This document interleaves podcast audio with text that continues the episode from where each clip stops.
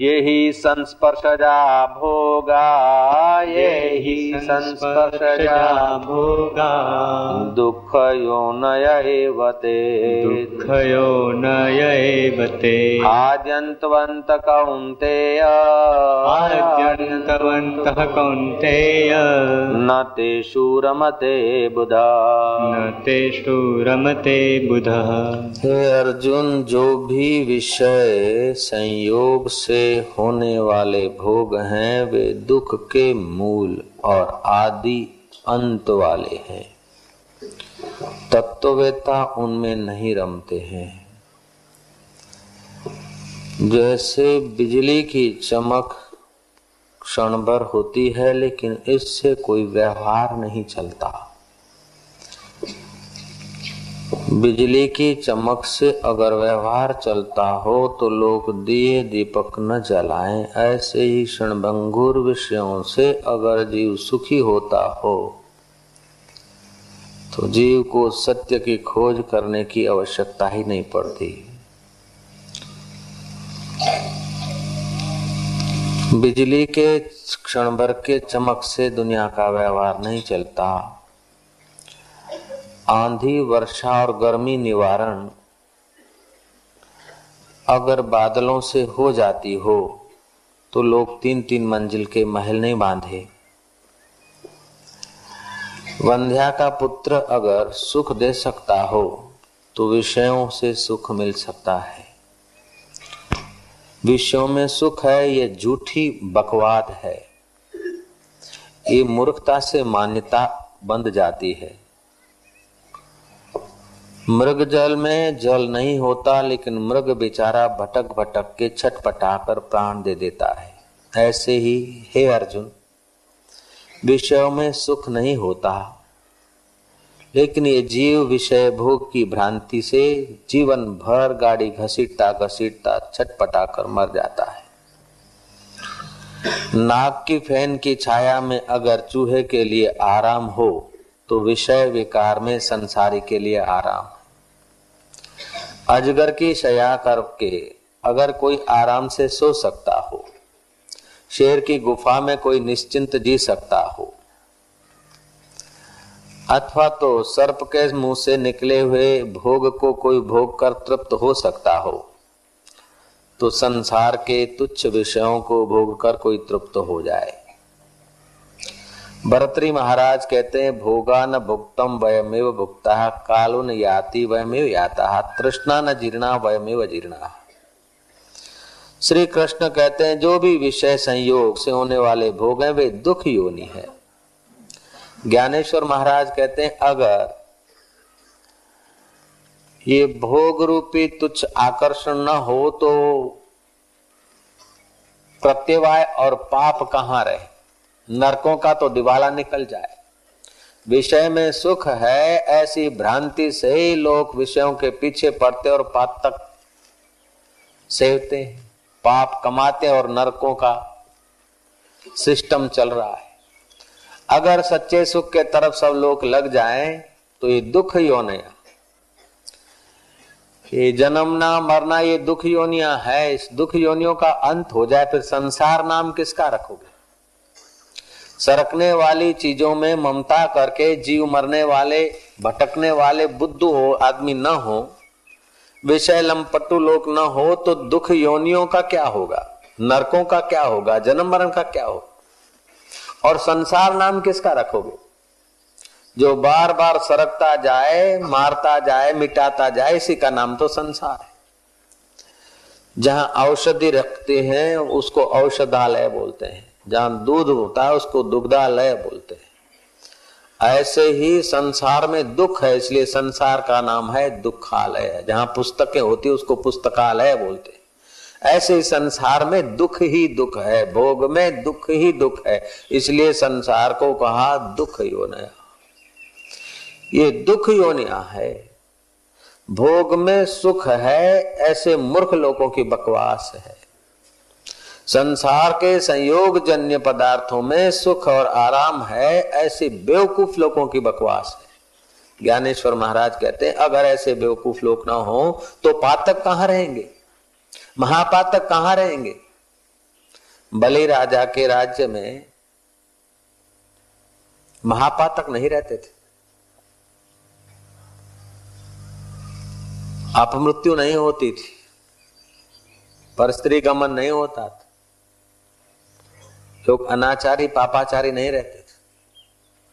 संयमी थे, इसलिए बलि का प्रभाव बढ़ा और बलि के प्रभाव से सुख, वैभव लहलाने लगा।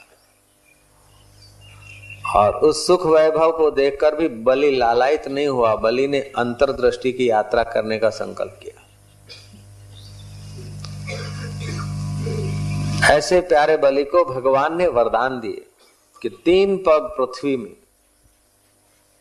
तीन पैर पृथ्वी देने के संकल्प से, तीनों लोग दे डालने वाले बलि तुम्हारी याद में, तीन अहोरात्रियों का उत्सव लोग मनाएँगे, दिए जगमगाएँगे।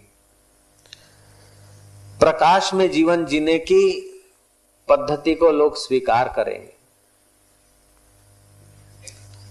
धनतेरस, चौदस दिवाली।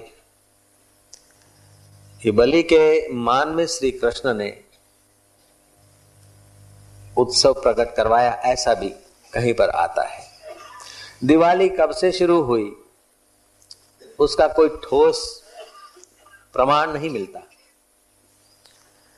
राम जी अयोध्या आए और अयोध्या वासियों के दिल में उमंग उत्साह आह्लाद पैदा हुआ।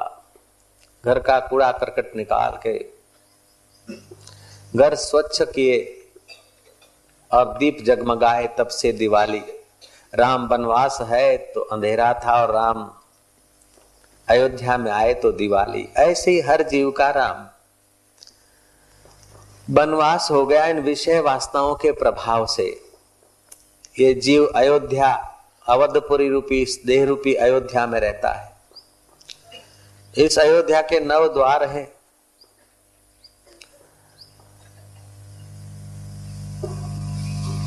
और महाराज, इसमें राज्य करने वाला दशरथ है। दस इंद्रियों के साथ रत रहने वाला, दस इंद्रियों में रत रहने वाला जीव दशरथ।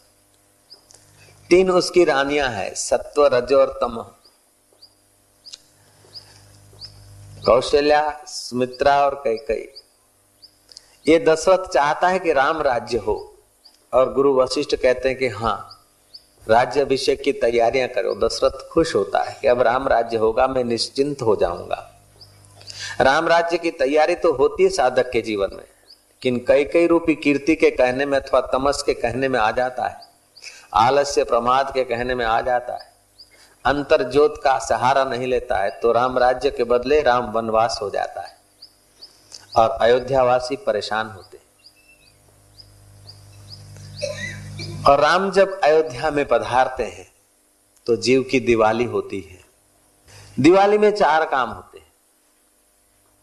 एक तो घर का कूड़ा करकट बाहर निकालना, साफ़ सफ़ाई करना। बारिश में जीव जंतु का उपद्रव हवामान का उपद्रव, बरसात, आकाश को स्वच्छ और साफ़ करती, टिमटिमाते तारों को प्रकाश में ले आती। चाँद को चमकाने का मौका देती है। बारिश होने के बाद बादल बादल चले जाते हैं। तो प्रकृति बाहर तो साफ़ सुथरा कर देती, लेकिन घरों में बारिश के कारण जो जीव जंतुओं का उपद्रव था, वो ये दिन आने पर घरों को साफ़ सुथरा किया जाता है। तो पहला काम होता है कि घर का कूड़ा कचरा निकालना। दूसरा काम होता है कि घर में रोशनी करना। तीसरा काम होता है कि नई चीज़ें खरीदना, सुवर्ण, बर्तन आदि। और चौथा काम होता है लक्ष्मी की पूजा करना। दिवाली के उत्सव। ये सामाजिक उत्सव है, धार्मिक उत्सव है और साधकों की नज़र से अपने स्वरूप में आने का भी उत्सव। उत्माना समीप। नज़दीक। नज़दीक आओगे, तब उत्सव मनाओगे। राम अयोध्या से दूर हैं तो अयोध्या वासियों के पास सब कुछ होते हुए भी कुछ नहीं है। और राम अयोध्या में है तो महाराज दिवाले भी प्रसन्नता का एहसास करती है और वृक्ष भी कुछ धन्यवाद पुकारते हैं। हर नगरवासी आनंदित रहता है। ऐसे तुम्हारे दिल में अगर राम प्रकट हो जाए तो तुम्हारी केवल बारह महीने में एक बार दिवाली नहीं, तुम्हारी हर क्षण दिवाली, हर रोज दिवाली हो सकती है। दिवाली में चार काम किए जाते हैं। काली चौदस को स्त्रियाँ हनुमान जी को तेल चढ़ाती है। इतर दिन हनुमान जी की पूजा, हनुमान जी को तेल महिलाएँ नहीं चढ़ा सकती। इस दिन अही रावण को मारा था हनुमान जी ने। नरकासुर कन्याओं को कैद किए हुए थे। और श्री कृष्ण ने सत्यभामा को आगे करके नरकासुर का वध किया और कन्याओं को कैद में से छुड़ाया। नरकासुर का वध किया। हमारे चित्त में भी नरकासुर है। उसका वध हो जाए तो हमारे लिए सदा के लिए दिवाली हो जाएगी। कन्याओं को कैद कर रखा था नरकासुर ने, अर्थात सात्विक वृत्तियों को, शुभ भावनाओं को। कैद करने वाला जो अहंकार है, उसका वध अगर श्री कृष्ण कर डाले। श्री कृष्ण तत्व के ज्ञान के प्रकाश में अगर नरकासुर मर जाए तो हमारे लिए दिवाली सदा सदा के लिए होगी। सामाजिक दृष्टि से देखा जाए तो व्यापारी दिवाली के दिन चौपड़ा पूजन आदि करते हैं। धनतेरस को किताबें खरीदते हैं। धनतेरस की संध्या को लक्ष्मी का पूजन करते हैं। तांत्रिक जगत के लोगों को देखा जाए तो वे इन दिनों में मंत्र तंत्र सिद्ध करते हैं। ये अहोरात्रि, कालरात्रि, महारात्रियों के दिनों में मंत्र जाप में शीघ्र सफलता होती है। शारीरिक दृष्टि से देखा जाए कि अब सर्दियाँ शुरू हुई। पित्त और कफ दोष को निवृत्त करने के लिए मिष्ठान की शरीर को आवश्यकता और शरीर के बांधे को मज़बूत करने के संकेत लाने वाली दिवाली। सुंदर सुहावने वस्त्र पहरे जाते हैं पुष्प मालाएँ और अलंकार धारण किए जाते हैं। पुष्प माला और अलंकार धारण करने से भी चित्त प्रसन्न होता है और जीवन शक्ति का विकास होता है। पुराना वैर जहर भूलकर, जो नहीं बुलाता उसको बुलाओ और जो नहीं आता उसके घर जाओ। जो कर्ज से मुक्ति कर दे, अंधकार में प्रकाश कर दे, पाप रूपी कचरे को निकाल दे और प्रेम रूपी प्रसाद को भर दे, वह रात्रि कितनी मधुर रात्रि होगी। है तो कृष्ण पक्ष की रात्रि। लेकिन ये कृष्ण पक्ष की रात्रि कृष्ण नहीं रहती। शुक्ल हो जाती है दीवों की जगमगाहट से। ऐसे ही मनुष्य जन्म है तो संसार में। इन ज्ञान का दिया, विचारों के दिए ऐसे जगाओ कि सरकते संसार में भी अमर आत्मा की गुंजन आ जाए, अमर आत्मा का प्रसाद आ जाए।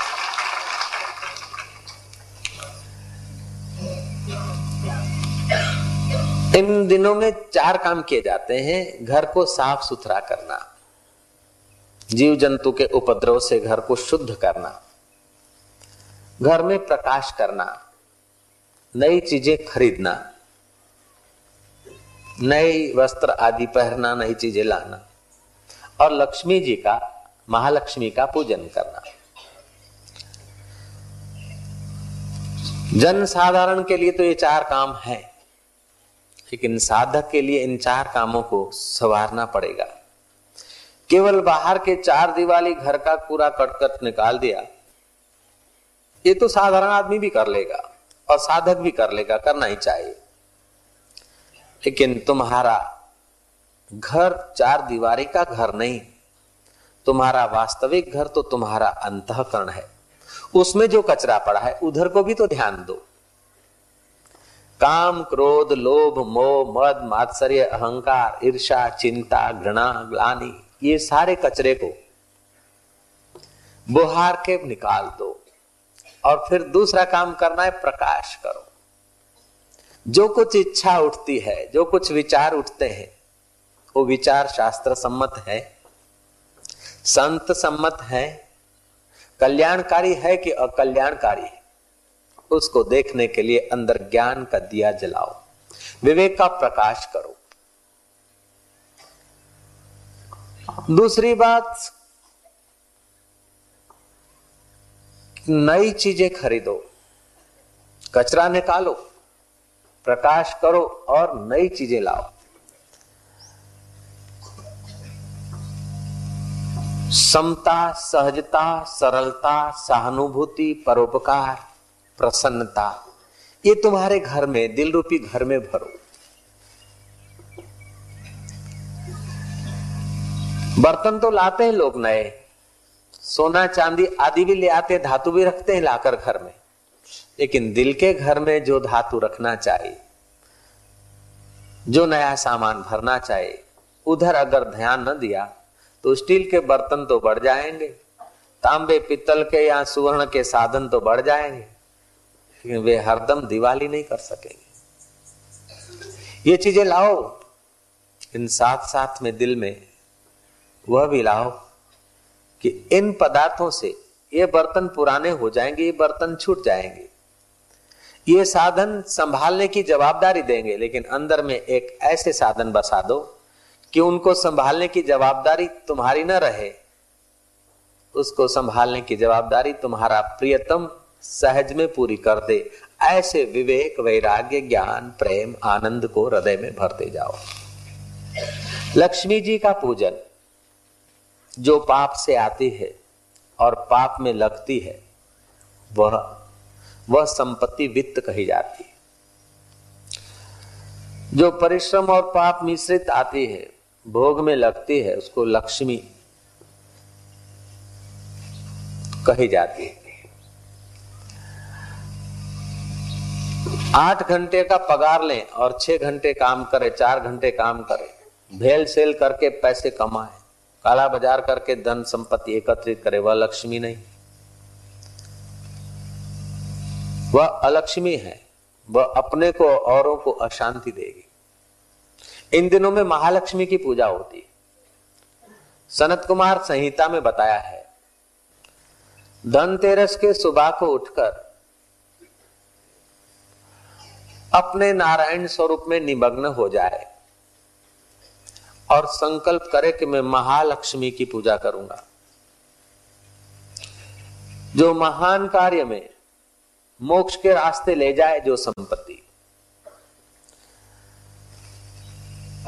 यही संस्पर्शजा भोगा दुख योनया एवस। ये भोग दुख योनि दिखे। ऐसा विवेक जगाने वाला जो अन्न है विवेक जगाने वाला जो मन है, विवेक जग, वैराग्य को प्रकट करने वाला जो धन है, उस धन को महालक्ष्मी कहा।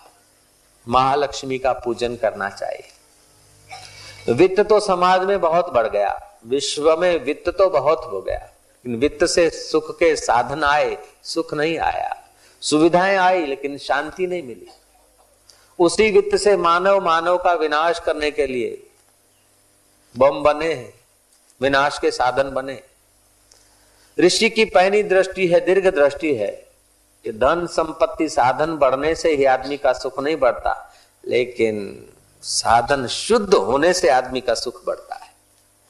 अशुद्ध साधन से सुख का कोई संबंध नहीं। अशुद्ध अन्न से शांति का कोई संबंध नहीं। भजन तो करते, मन नहीं लगता है, अन्न कैसा खाया है? पगार कैसा पाया है? दुकान पर बैठकर रुपया कैसा पाया है? उधर ध्यान देना पड़ेगा। आत्म शांति तो चाहिए, सुख तो चाहिए, लेकिन हृदय में भरा क्या है? महत्व किसका रखा है? भोग का रखा है कि योग का रखा है? नश्वर का रखा है कि शाश्वत का रखा है? उधर को ख्याल नहीं करते। इसलिए हम ध्यान भजन का आनंद नहीं ले पाते, आत्मरस नहीं ले पाते। और जब तक आत्मरस नहीं मिला तो विषय तो महाराज विष है। विष के पीछे हम भटकते हैं। जैसे अजगर को सिराना बनाकर कोई शयन करना चाहे, शेर की गुफा में जाकर कोई निश्चिंत आराम करना चाहे, अथवा विष के मुँह से निकले हुए पदार्थ खाकर कोई तृप्त होना चाहे तो मूर्खता है। ज्ञानेश्वर महाराज कहते हैं कि मछली को मांस तब तक सुहावना सुंदर लगता है जब तक उसने कांटे में गड़े हुए मांस को खाया नहीं। खाया नहीं कि वो फंसी नहीं। ऐसे ही विषय तब तक सुहावने लगते जब तक उसका स्पर्श नहीं किया। स्पर्श करते ही वे विषय फंसा देते हैं जीव को। तुलसीदास महाराज कहते हैं अली पतंग मृग मीन गज एक एक रस आँच। तुलसी तिनकी कौन गति जिनको व्यापे पाँच। अली माना भंवरा। भंवरा चाहे तो बाँस को छेद कर सकता है, लेकिन जरा गंध के रस में लगता है कि चलो फिर फिर जाएँगे। संध्या हो गई, अभी निकल जाएँगे। फिर बोलता रात हो गई बसर कर लो यहाँ, क्या घाटा है। सुबह होते ही गज आकर कमलों को तोड़ता है, पैर तले कुचल डालता है, वो मृत्यु का शिकार हो जाता है। पतंग दिए को देखकर पच पच के मर जाता है। हाथी स्पर्श के सुख को देखकर अपनी समझ भूल जाता है और गिर पड़ता है खड्डे में और दुखी होकर मर जाता है, फंस जाता है, जीवन भर गुलाम हो जाता है। मछली रस के सुख में अपने प्राण दे देती है। तो जिनको पाँचों विषय लगे हैं, उनके पास अगर दिवाली के दिए न जगमगाएँगे तो उनकी क्या हालत होगी? उनके अंतकरण में अगर ज्ञान का दिया, विवेक का दिया न जगमगाए तो उनकी क्या हालत होगी? तुलसीदास महाराज और भी कहते हैं, काम क्रोध अरुलोभ मोह की, काम क्रोध अरुलोभ मोह की, जब लग मन में खान तुलसी दोनों एक है। क्या मूर्ख विद्वान सियावर रामचंद्र की जय। बड़ा वायसरा, बड़ा साहब, एक कलम घुमाने मात्र से सैकड़ों हज़ारों सैनिक दौड़ धूप करते लेकिन वो साहब शाम को देखो कि मिसिस के आगे, मैम साहब के आगे कर लेता काम क्रोध और लोभ मोह की, जब लग मन में खान। तुलसी दोनों एक है, क्या मूर्ख और विधवा? तो दिवाली के दिनों में ये पर्वतों, पर्वों का झुंड, उत्सवों का झुंड हमें उत्साहित करता है कि धन तो हो, लेकिन वो अलक्ष्मी वित्त नहीं, वो महालक्ष्मी हो। महालक्ष्मी तुम्हें नारायण से मिला देगी और वित्त तुम्हें विषयों से मिलाएगा। धन में सोलह सदगुण है और चौसठ दुर्गुण है। योग वशिष्ठ में वशिष्ठ महाराज कहते हैं। अगर उसका सदुपयोग किया जाए, सोलह सदगुण उनके काम में लाए जाए तो दुर्गुणों से आदमी बच जाता है। नहीं तो उसी धन की चिंता से, उसी धन के बाहुल्य से आदमी की मति उल्टी भी हो जाती। वैदेही नगर के पास को एक नगर था, उस नगर का सेठ।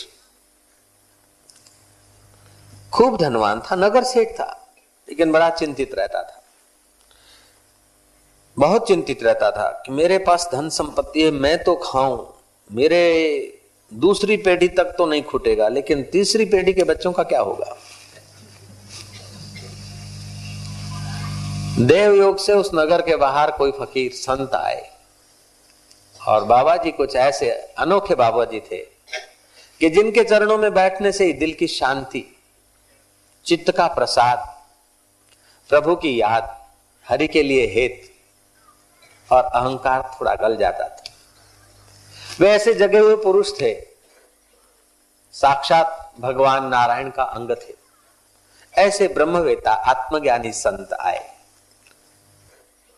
लोग धीरे धीरे परिचित हुए और उस नगर सेठ को पता चला कि वो संत आए और उनके आगे जो कामना करो और जो भी उपाय, जो भी सवाल पूछो, ठीक से उसका निराकरण देते हैं और आदमी की मनोकामना पूरी कर देते हैं। वे भक्तों के कल्प वृक्ष हैं। सेठ जी आए और बाबा जी के चरण वंदना करने पर कहा कि बाबा जी, मैं बहुत चिंतित हूँ।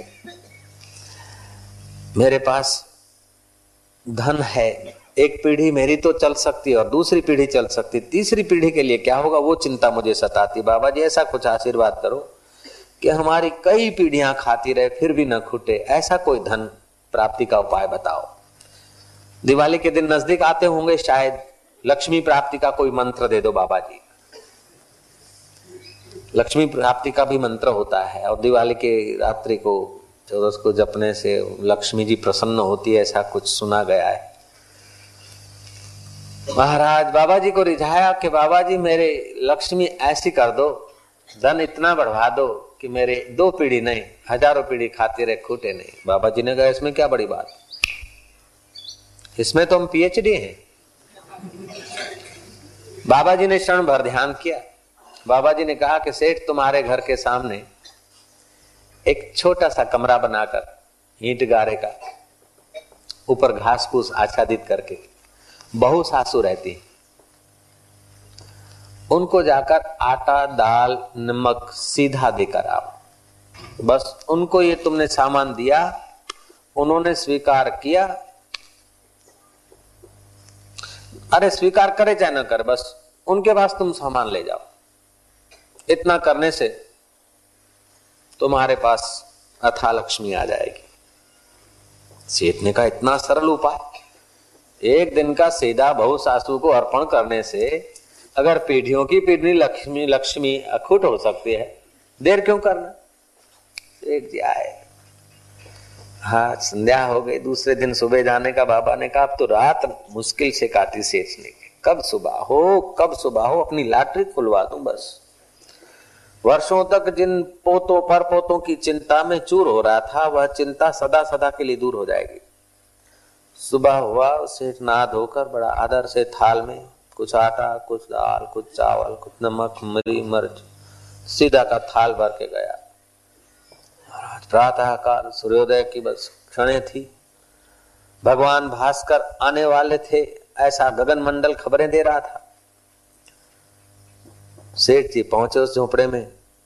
देखा कि बुढ़िया एक सासू है, वो ध्यान मग्न है। वो भीतर के प्रकाश से आलोकित हो रही है। भीतर का कचरा उसने निकाल दिया है और भीतर प्रकाश है। उसके चेहरे की शांति, आनंद सेठ जी देखकर, उस बुढ़िया से तो प्रभावित हुए। उस सेठ को तो अपनी लॉटरी खुलवानी थी। बहू को कहा कि देखो, तुम्हारी सासू जी तो ध्यान में है। लो बहू जी ये मैं सीधा लाया हूँ, ले लो। बहू जी कहती कि, सेठ जी, आज भर को हमारे पास खाने को है, हम क्यों परिग्रह करें? सेठ कहता है कि, क्या बात करते आज भर कोई तो है ना तो कल काम आएगा। बोले, सेठ जी, जिस परमात्मा ने माता के गर्भ में खिलाया, जो पक्षियों को देता है, पक्षी कल का नहीं रखते, शाम का भी नहीं रखते, वो भी किलोल करके जी लेते हैं, मुस्कुरा के जी लेते हैं। अभी डाल पर बैठे, फिर कौन सी डाल पे बैठेंगे वो उनको पता नहीं, फिर भी आनंद से जी लेते हैं। तो हमारे पास तो दिन भर का है। कल के लिए हम क्यों संग्रह करें? बोले, कल काम आएगा। कम, कल काम आएगा तो कल जो बनाएगा तो कल के लिए खुराक भी तो उसने बना रखा होगा। काहू डोलत प्राणिया तिद राखे गो सर्जन, हार जिन उपाय मेघनी सोई करदा सार। सहस सियाण पा लख होए तो एक न चले नाल। तू अपनी चतुराई भविष्य की चिंता छोड़। ऐसा हमने महापुरुषों से सुना है, इसलिए हम बड़े आराम से रहते हैं। और कभी हम भूखे जगे तो है, भूखे सोए नहीं सेठ जी। और दिन भर का है तो काय को तुम्हारा लेकर संभालना पड़े? जिसको संभालना है, वही सासू जी संभाल रही है। और सासू जी उठेगी तो मैं संभालूँगी। फिर तुम्हारा आटा दाल कौन संभालेगा? चिड़ियाओं को कौन हाकेगा? सेठ जी का तो महाराज दसवां द्वार खुल गया मान सेठ जी के अंतकरण में ज्ञान का दिया जगमगाया कि धिक्कार है मुझे। एक पीढ़ी, दो पीढ़ी खा सके उतना धन है, फिर भी तीसरी पीढ़ी का क्या होगा? उस चिंता में पड़ा हूँ। और मेरे चेहरे पे साढ़े बारह बजे और ये बुढ़िया के चेहरे पर तो बस शांति और आनंद जगमगा रहा है। सेठ जी समझ गए कि बाबा जी ने ऐसी चाबी बताई कि सचमुच पीढ़ियों तक धन चलता रहेगा। ये ज्ञान का धन खुटेगा नहीं, विवेक का धन खुटेगा नहीं। ये अंदर के बाहर के दिए में तो आप सरसों का तेल डालो, बाती डालो। आजकल तो क्या पता क्या कुछ केमिकल कैसी कैसी चीज़ें डाल देते और सरसों का तेल आर्टिफिशियल बनाते। शुद्ध सरसों का तेल हो, दिया जलाओ, उससे नेत्रों की ज्योति बढ़ती। और रात्रि को काजल गिराकर रखा जाता है, काजल बनाया जाता है चौदस को, और वो आंजने से भूत प्रेत की बाधा नहीं नड़ती। ऐसी भी मान्यता है और इसे फ़ायदा भी होता है लोगों को। लेकिन ये सरसों के तेल का दिया तो महाराज छटांग, दो छटांग, पाँच छटांग तेल होगा, तब तक जगमगाएगा। और तेल डालने वाला थक जाएगा, या तो तेल खत्म हो जाएगा, या तो दिया खत्म हो जाएगा, या तो हवा का झोंका आएगा तो बाती खत्म हो जाएगी। अंदर अगर ज्ञान का दिया एक बार जल जाए तो प्रलय की आंधी भी उसे नहीं बुझा सकती। सेठ के चित्त में विवेक का दिया जगा। तो इन दिनों में चार काम किए जाते हैं। कूड़ा करकट निकालना प्रकाश करना, नई चीज़ खरीदना और लक्ष्मी जी का पूजन करना। सनत कुमार संहिता में लिखा है कि सुबह उठकर जिसकी वो अर्धांगनी है आलादनी शक्ति, उस नारायण का चिंतन करो और संकल्प करो धनतेरस के दिन कि आज हम महालक्ष्मी की आराधना करेंगे। वित्त की नहीं, अलक्ष्मी की नहीं, महालक्ष्मी की आराधना करें जो हमारे जीवन में महान ज्ञान ले आए, महान समझ ले आए, महान धैर्य ले आए, महान उत्साह ले आए, ऐसे धन की हम उपासना करें ऐसी लक्ष्मी जी की हम आराधना करें दिन भर उपवास करना चाहिए। बालक और योगी भोजन कर सकते इतर लोगों को उपवास करना चाहिए। संध्या काल को। पंचामृत से लक्ष्मी जी की प्रतिमा को। आजकल तो सिक्के हो गए लक्ष्मी जी के बनाए जाते हैं। उसका पूजन करना चाहिए। पंचामृत से स्नान कराना चाहिए। और कहना चाहिए कि, हे महालक्ष्मी, मैं जानता हूँ तुमको। जिस पर तू प्रसन्न होती है, उसके मन और बुद्धि को तू सतमति देकर सत्य स्वरूप नारायण का दीदार करा सकती है माँ। हे महालक्ष्मी, हमारे घर में तुम निवास तो करो, कि नारायण की कृपा सहित पौराणिक कथा है। देव दानवों में युद्ध छिड़ा और देवताओं को दानवों ने मार भगाया। महाराज, दानवों ने इतना कुछ देवताओं के साथ युद्ध में घोर पुरुषार्थ दिखाया कि देवता लोग त्राहीमाम हो गए। देवता लोग गए जब अपनी शक्ति, अपनी समझ कम पड़ती हो तो बड़ी शक्ति या बड़ी समझ की शरण लेनी चाहिए।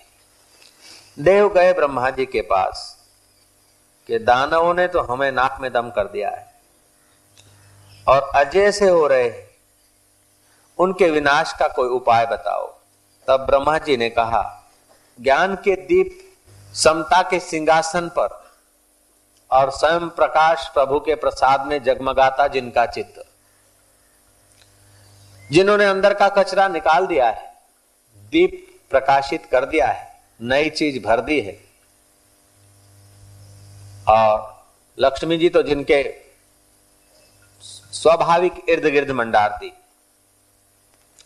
जिनकी चरण रज पड़ती, वहीं लक्ष्मी जी की करुणा और कृपा बरस जाती। ऐसे भगवान दत्तात्रेय के पास जाओ। वे शांत आत्मा है, ब्रह्मवेता है। वे जो उपाय बताएँ, वही करो। देवता लोग दत्तात्रेय भगवान के पास आए और भगवान दत्त को अपना दुखड़ा सुनाया कि हम हार गए। असुरों में अथा बल है। दत्तात्रेय ने ध्यान लगाकर देखा कि असुर कुछ संयम कर रहे कुछ एकाग्रता का अभ्यास कर रहे अनाथों को, दीन दुखियों को खिलाकर, बच्चों को खिलाकर फिर खाते उनका पुण्य प्रभाव बढ़ गया भोग में उनकी अरुचि है और योग में उनकी रुचि है इसलिए वो अजय से हो रहे लेकिन देवताओं, तुम डरो नहीं। हज़ार बार असफल होने के बाद भी हिम्मत नहीं हारनी चाहिए।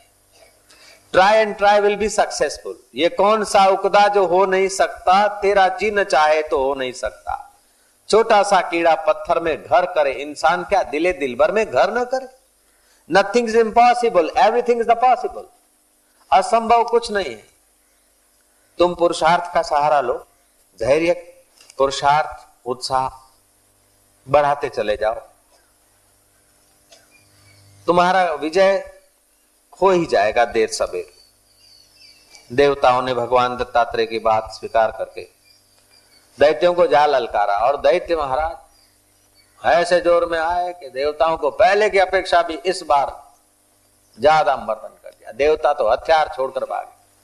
ऐसे भागे ऐसे भागे महाराज, ऐसे बिल्ली पीछे पड़े और चूहा भगे। अथवा तो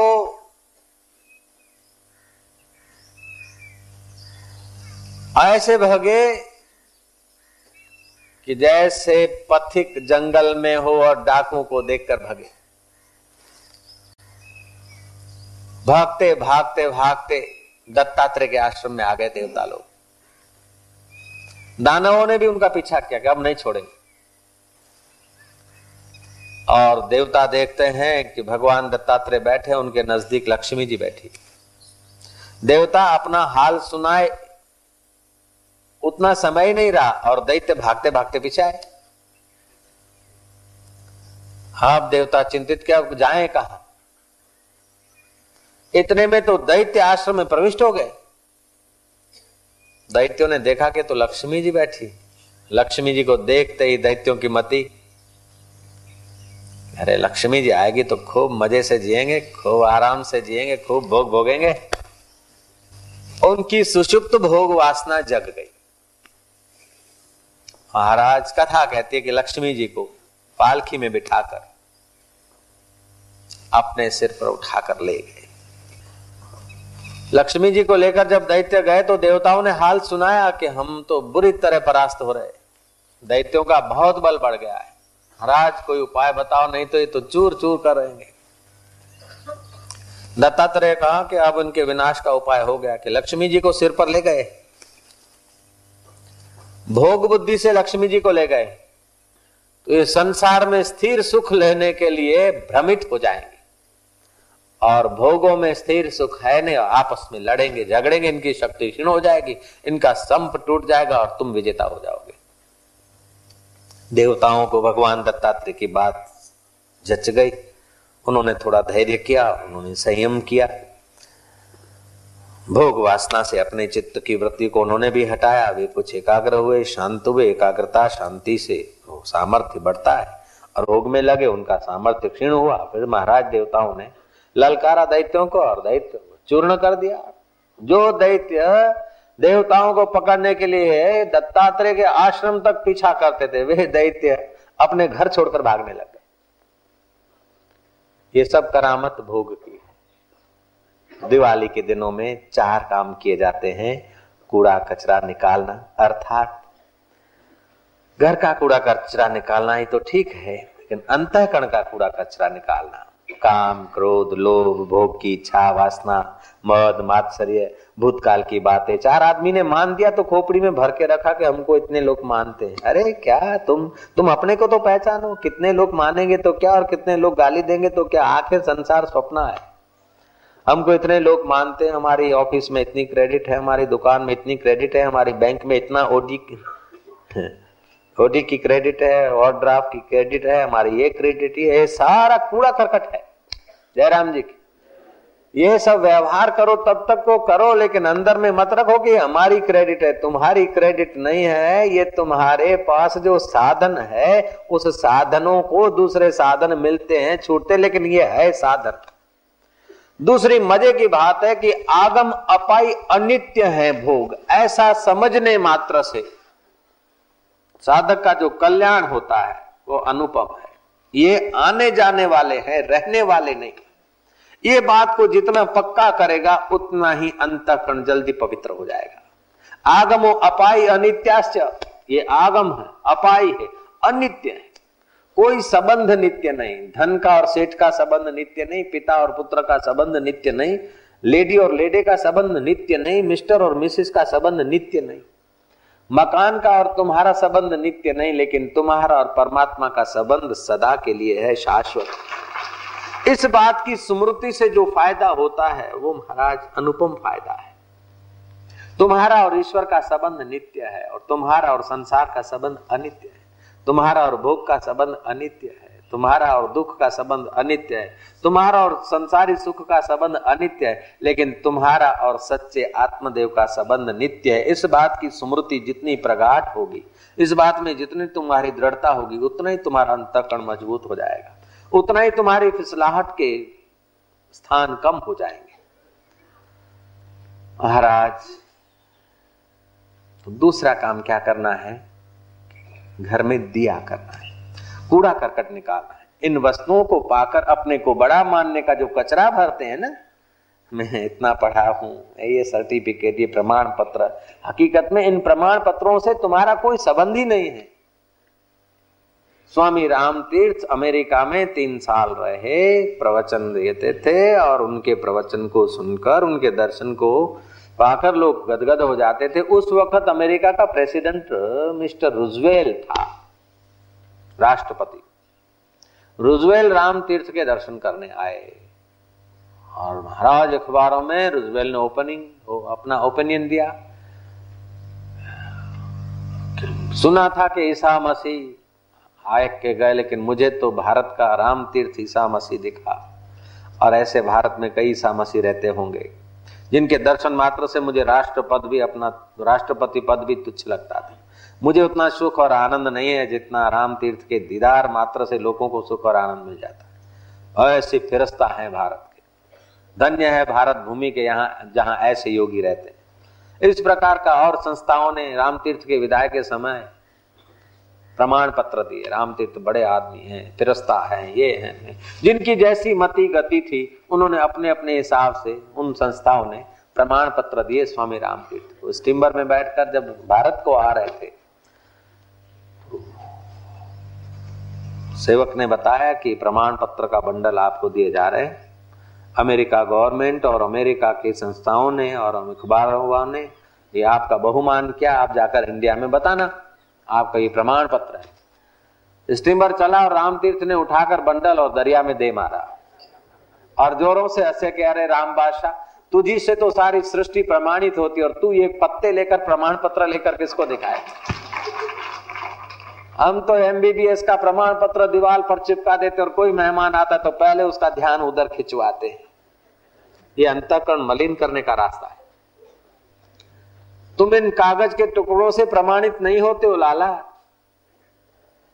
सनत मिल गए महाराज, एलएलबी की, एमबीबीएस, एमडी का, सिविल इंजीनियर का, ये सर्टिफिकेट संभाल के रखते दीवार में चिपकाते, ऐसी जगह पे चिपकाते कि आने जाने वाले देखें कि आई एम समथिंग मैं कुछ हूँ। तू कुछ तो है, लेकिन किसी की सही और सिक्के से तू कुछ बनाए तो कितना पराधीन है तू यार। ये कूड़ा करकट है, ये कचरा है, पराश्रित जीवन है। किसी के प्रमाण पत्रों से तुम्हारा बड़पन नहीं है। तुम्हारा तो अंतर्यामी परमात्मा के साथ अभेद ज्ञान प्रकट होने पर ही तुम्हारा बड़पन है। वास्तविक में तुम इतने बड़े हो कि दुनिया के सब लोग, सब बड़े लोग प्रमाण पत्र देकर तुम्हें विभूषित कर दे, फिर भी महाराज, तुम्हारी महिमा नहीं है। ये तो तुम्हारे बुद्धि में कोई विशेषता, कोई योग्यता, कोई विलक्षणता आई तो दूसरे लोग इंप्रेस हुए और तुमको प्रमाण पत्र दे डाले, लेकिन ये तुम्हारे मन और बुद्धि में है। तुम कोई और चीज़ हो, लाला। उसका ख्याल करो। तो कूड़ा कटकट निकालो, प्रमाण पत्रों की इच्छा मत रखो। कोई हमें अच्छा कहे या कोई हमें बुरा कहे, इस चक्कर में मत पड़ो। परमात्मा अच्छा है परमात्मा का सारा जहान है। ऐसा समझकर सबसे नेक व्यवहार करो। बाकी प्रमाण पत्र या कोई की शाबाशी या कोई की धन्यवाद या माओ का माओ का है करो हो, कर, ये सब चक्कर में मत पड़ो। ये कचरे को निकाल दो, दिवाली के दिनों में सफ़ाई कर दो, और विवेक का दिया जगमगाओ, नई चीज़ें लाओ, साहस साधन में सातत्य, प्रेम, त्याग, आत्मविचार ब्रह्म विचार ब्रह्म ध्यान ब्रह्म ज्ञान एक सामान भरो अपने अंतःकरण फिर लक्ष्मी जी का पूजन करो। व्यापारी लोग, धनतेरस के रात्रि को संध्या काल को सिंदूर, गुलाल, अबील से पूजन आदि करके पंचामृत से स्नान आदि करा के लक्ष्मी जी को नैवेद्य आदि धरते हैं। फिर चांदी का रुपया दांतों से खटखटाते हैं। हम लोग भी करते थे, छोटे थे तो माता जी के साथ पूजन करते थे। लेकिन ये पूजा की पद्धति ऐहिक है, लौकिक है। साधक की पूजा की पद्धति कुछ निराली है। साधक पूजा तो करेगा साधक पूजा करेगा, बाहर का धन बढ़ाने का नहीं, महालक्ष्मी को आमंत्रित करेगा। और महालक्ष्मी कैसे आती है कि नारायण जहाँ होते हैं, महालक्ष्मी को न बुलाओ तो भी आती है, क्योंकि परम पतव्रता है।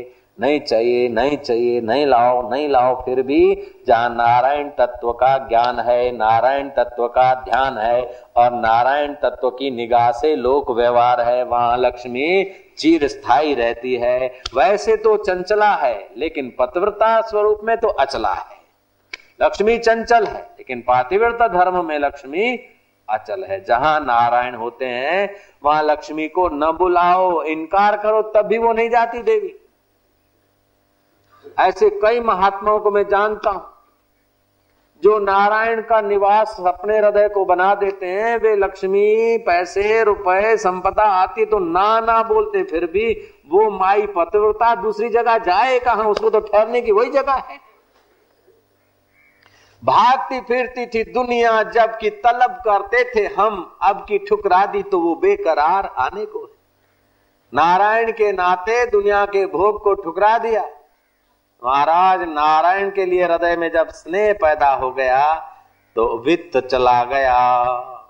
लक्ष्मी नहीं आई, लेकिन महालक्ष्मी ने चिर स्थान अपना बनाया, निवास स्थान। तो साधक महालक्ष्मी को आमंत्रित करता है। धन, भोग, सुख, भोग के लिए नहीं, नारायण रस में डूबता है। और जो साधक नारायण रस में डूबता है तो परम पवित्र महालक्ष्मी। साधक के इर्द गिर्द मंडारती है, वो साधक सिद्ध हो जाता है। नारायण तत्व के ज्ञान से और जब साधक सिद्ध हो जाता है तो नारायण स्वरूप हो जाता है। अब तो उसकी चरण रज भी लोगों का भाग्य बदलने का काम कर देगी। तो ये चार काम करने चाहिए। घर की सफ़ाई, अर्थात अंतकरण की सफ़ाई, प्रकाश करना अर्थात ज्ञान की निगाह से जीना, विवेक की निगाह से जीना, आद्यंतवंत कौनते आदि अंत वाले हैं। न रमते बुद्धा, बुद्ध पुरुष, बुद्धिमान, इन विषय व्यवासना और तुच्छ सुखों में रमते नहीं हैं। और ऐसी इच्छा वासना करके अपने को जकड़ो मत, पकड़ो मत, बर्बादी के रास्ते ले जाओ मत। किसी की गाड़ी देखकर, किसी की मोटर देखकर, किसी का बाहर का जाहो, जलाली देखकर, वो इच्छा मत करो उसकी गहराई में कितनी जवाबदारी, कितनी अशांति है। नगर सेठ को धन होते हुए भी बेचैनी और सासू और बहू को एक टाइम भोजन है फिर भी नारायण का निवास है। नारायण का निवास है तो उनके पास महाराज, लक्ष्मी जी की याचना नहीं है। लक्ष्मी पति स्वयं चक्कर काटते उनके द्वार पर। बाबा लोग भी उनकी प्रशंसा करते हैं। तो जीवन में सही प्रकाश मिल जाए, सही ज्ञान मिल जाए। नारायण नारायण नारायण, भगवान कहते हैं ये ही संस्पर्शजा भोगा ये ही संस्पर्शजा भोगा दुःख यो नयवते दुःखयो नयैवते आद्यन्तवन्त कौन्तेय। आद्यन्तवन्तः कौन्तेय। न तेषु रमते बुधा। न तेषु रमते बुधः। हे अर्जुन जो भी विषय संसर्ग से होने वाले भोग हैं वे दुख के मूल हैं और आदि अंत वाले हैं। तत्ववेता उनमें नहीं रमते हैं, बुद्धिमान उनमें नहीं रमते हैं। काम क्रोध और लोभ मोह की जब लग मन में खान, तुलसी दोनों एक है, क्या मूर्ख और विद्वान। अली पतंग मृग मीन गज, एक एक रस आँच। तुलसी तिनकी कौन गति, जिनको बैठे पाँच। तो जो बुद्धिमान है, वो बिजली की चमक जैसे क्षणभंगुर भोगों की वासना नहीं करते। वे क्षण विषय सुख की कामना कामना में नहीं तड़पते। वे तो अपने हृदय में नारायण के प्रकाश को प्रकाशित करते हैं।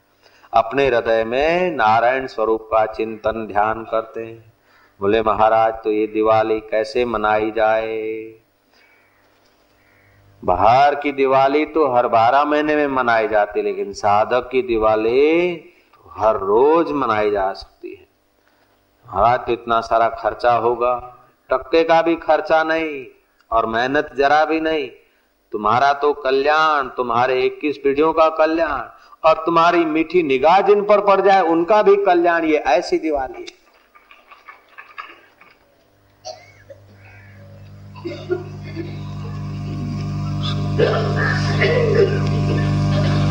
सची दिवाली संत की आठों पहर आनंद। सच्ची दिवाली, संत की आठों पहर आनंद। फिर तो श्वासो श्वास में तुम्हारी दिवाली, हर रोज दिवाली। हम बच्चे थे तब रिकॉर्डिंग का आवाज़ कान पे पड़ा था। तेरी रोज बने दिवाली, तेरी जेब रहे ना खाली, बाबू एक पैसा दे दे।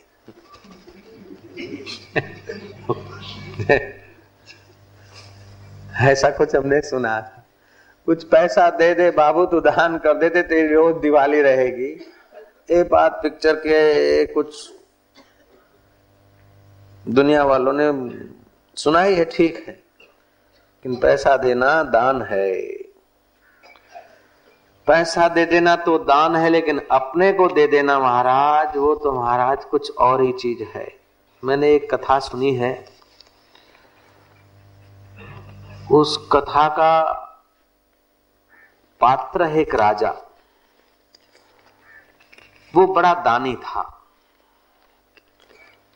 इतना दानी था कि महाराज, चहू और उसका यश फैल गया था। उस दानी राजा को दान करने में इतना आनंद आता था कि कोई भी अतिथि आए तो हमारे नगर में सदावर्त खुले रहे और अतिथि वहीं भोजन करे। तो उस राजा को दान में रुचि तो थी लेकिन साथ साथ में दान करो और मेरा यश हो ये इच्छा भी थी। और उस राजा के आगे और किसी राजा की और, और किसी प्रजा की कोई यश गान की बात करे तो उसे सहा नहीं जाता था।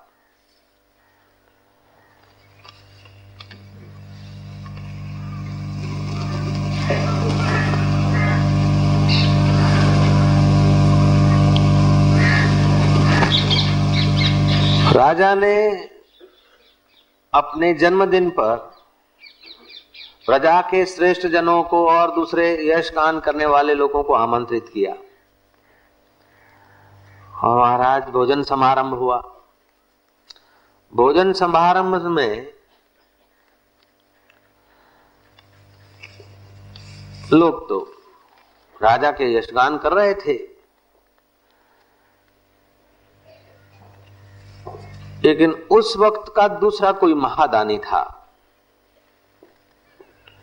वो राजा नहीं था, वो सज्जन आदमी था। तो इस अरब के राजा को, उस सज्जन आदमी की प्रशंसा सुनकर बड़ा शोभ हुआ।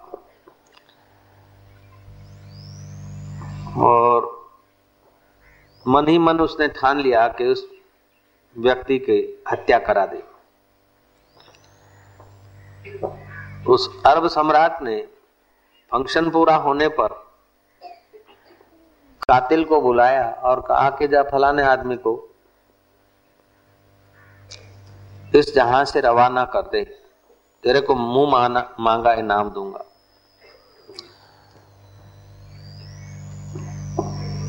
उसका गाँव पूछता पूछता कातिल आदमी यात्रा करता करता गया रास्ते में उसे एक पथिक मिला। बातचीत करते करते महाराज शाम हो गए उस गाँव में तो पहुँचे, लेकिन सूर्यास्त हो गया। पथिक ने कहा कि अब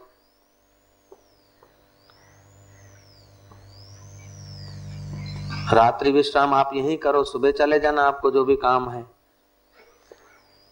कातिल आदमी वहाँ ठहर गया, पथिक ने उसका बड़ा आदर किया अपने घर में।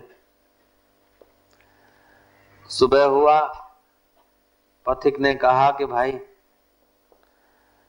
एक दिन और रह जाओ, मुझे आतिथ्य सत्कार का मौका मिलेगा। और इस बहाने खुदा ताला की चर्चा होगी, मालिक की बात होगी। तो कातिल पति के साथ रात भर रहा और बातचीत से कातिल का मन इतना पिघल गया था कि कातिल के आँखों में आँसू आ गए कि भैया, अरब के सम्राट ने मुझे कोई खास काम करने को भेजा है। और वह काम पूरा करके मुझे जल्दी लौटना, नहीं तो तुम्हारा आतिथ्य का त्याग करना मेरे दिल के दूर की बात है। मेरा दिल नहीं चाहता तुम्हारा घर छोड़ना। तुम्हारा प्रेम, तुम्हारा स्नेह, तुम्हारी मधुर वाणी, तुम्हारा आतिथ्य सत्कार मेरे जन्मों की थकान मिटा रहा है। पतिक ने कहा तो भैया कृपा करके बता दो कि राजा ने कौन सा काम सौंपा है। अगर मैं कर सकूँ तो मुझे बता दो। ए, राजा ने काम सौंपा है तुम्हारे गाँव में। इब्राहिम नाम का एक व्यक्ति है। उसकी हत्या करनी है। वो बड़ा दानी है और राजा के यश दानवीरों में पहला नंबर है और लेकिन लोग उसकी गाते हैं। इसलिए उसका सिरोच्छेद करके मुझे जल्दी राजा को खबर देनी अगर तुम जानते हो उस इब्राहिम के घर को तो मुझे उसका एड्रेस दे दो। तब उस पथिक ने कहा कि वो तो मैं ही हूँ। और तुम देर न करो, ये मेरा सिर ले लो। हाँ अर्ब नरेश को जाकर भेंट कर दो। तुम जिस काम के लिए निकले हो, वो काम तुम्हारा पूरा हो जाए। आदमी तो पानी पानी हो गया। इब्राहिम को देखते देखते उसके आँखों से अशुधार आ पड़ी। कितना पवित्र आदमी। ये अकेला दानी नहीं है। ये तो फिरस्ता है। इसको अपने सुख के, अपने भोग की कोई परवाह नहीं, दूसरे को सुख देने में जो लगता है वो अपने सुख की वांछा से ऊपर उठ जाता है। जो दूसरों को मान देने लगता है, अपने मान की परवाह से ऊपर उठ जाता है। इब्राहिम को देखते देखते उस कातिल के आँखों में आँसू आ गए। चरणों पे गिर पड़ा और पैर चूमने लग गया। इब्राहिम ने उठाया, छाती से लगाया, कहा कि भाई तू जिस काम को करने के लिए निकला है, वो कर ले। ये मेरा सिर है। अगर किसी के कल्याण में सिर भी काम आ जाए तो ये नश्वर दे तो वैसे ही छोड़नी है। किसी के काम आ जाएगी तो क्या फ़र्क पड़ता है? इसमें तो क्यों घबराता है? कातिल आदमी का हृदय पिघल गया हो। हाथ जोड़कर इब्राहिम की माफ़ी लेकर भगा चलता चलता चलता चलता जब अरब नरेश के पास पहुँचा। उदास, मायूस नरेश ने कहा, क्या बात है? तुम कुछ सफलता की चिन्ह नहीं दिखाई दे रहे हैं, असफल होकर आए जीव दान मिल जाए तो सच्ची बात बता तुम बोले, बोल दो, अब है अब है दान। महाराज, आप तो दानी हो, आप तो धन का दान करते हो। लेकिन वो इब्राहिम इब्राहिम तो अपने सिर का दान करने को भी तैयार हो मैं रास्ते में जा रहा था और मुझे रास्ते में पथिक के रूप में वो मिला। उसके घर रात भर ठहरा और सुबह उसके प्रेम ने, आनंद ने, अहोभाव ने, अतिथि सरकार ने इतना मेरा दिल मोह लिया। उसने मुझे कहा कि एक दिन और भी ठहरो और तुम्हारा कोई इस गाँव में काम है तो हम करके आए। तो मैंने उससे पूछा, इब्राहिम का घर का है? तो इब्राहिम ने कहा, वो मेरा ही घर है, मेरा ही नाम इब्राहिम है। जिसको लोग बोलते दानी दानी, दाता दाता, वो इस दास का ही नाम है। और राजा साहब ने सिर उच्छेद करने को कहा है तो ले जाओ सिर। महाराज, वो तो मेरे आगे सिर खड़ा करके रह गया। आप तो धन दे सकते हैं, लेकिन वो सिर भी दे सकता है, इतना दाता। उसका सिर में कैसे काट? राजा को सच्चे दाता की बात सुनते ही अंतकरण अपनी संकीर्णता से भरा हुआ अंतकरण फटकारने लगा। तो हम दिवाली के दिनों में अपने दिल को साफ़ करें, संकीर्णता का कूड़ा करकट हटा दे। दूसरे हमसे उज्जवल और ऊँचे दिखते हैं तो उनको नीचा दिखाकर हम ऊँचा ना हो। हमारा ब्रेन, हमारा माइंड, हमारे विचार इतने ऊँचे हो महाराज, शत्रु के दिल, शत्रु के लिए भी हमारे दिल में अशांति या फरियाद ग्लानी या घृणा न हो, ऐसा ज्ञान का और प्रेम का दिया जगाना चाहिए। ये ग्लानी क्यों होती कि भोग? एक तो रसना इंद्री से भोग भोगे जाते, दूसरा श्रोत्र इंद्री से भी भोग भोगा जाता है, यश का भोग। भोग तो महापुरुषों ने कहा है कि जो शास्त्र वर्जित है, वो तो हानि करते हैं, लेकिन शास्त्र सम्मत भोग भी जिज्ञासु को नहीं रुचते। पत्नी फेरे फिरकर विधि सहित शादी की। लेकिन साधक को महीने महीने उस संसार के खड्डे में उतरने की भी रुचि नहीं होती। अपनी कमाई से, अपने मेहनत से धन कमाया है, लेकिन उस धन का उपभोग भी साधक को अच्छा नहीं लगता। महापुरुषों ने तो बताया है कि इन विषयों का तो भोग ठीक है, लेकिन अपने को जो बात रुचती है, जो सिद्धांत रुचता है उसी सिद्धांत की पुष्टि कोई दूसरा कर दे और अपने को जो मज़ा आता है, वो भी भोग है, वो आत्म सुख से वंचित कर देता है। अपने सिद्धांत को पुष्ट करने वाले व्यक्ति के संपर्क में आने से जो सुख मिलता है, वो भी संयोग जन्य सुख है। किसी के पुष्ट करने से मिला, वो भी भोग है। तुम्हारा परमात्मा इन सब चीज़ों से परे है इसलिए अपनी बात की पुष्टि से जो सुख मिलता है उसका भी उपभोग करने का विचार मत करो। अपने से विपरीत कोई कह दे फिर भी हृदय में समता बनी रहे और अपने सिद्धांत को पुष्ट कर दे तब भी, भी हृदय में वही की वही शांति बनी रहे। वह परमात्मा साक्षात्कार का अधिकारी साधक साक्षात भगवान विष्णु का अंग हो जाता है और माँ लक्ष्मी को इनकार करने पर भी माता तो परम साध्वी, सती साध्वी है, महापतव्रता है, नारायण के चरणों में अचला है, वो अचला देवी की उपासना साधक करता है। ये चौथा काम, पहला काम, कूड़ा करकट निकालना, दूसरा काम, प्रकाश करना, तीसरा काम, नई चीज़ें, प्रेम, आनंद, त्याग, सहानुभूति भरना और चौथा काम के विष्णु तत्व में आराम करो ताकि महालक्ष्मी की पूजा हो जाए। ये साधक की दृष्टि की दिवाली है। हरि ही ओ।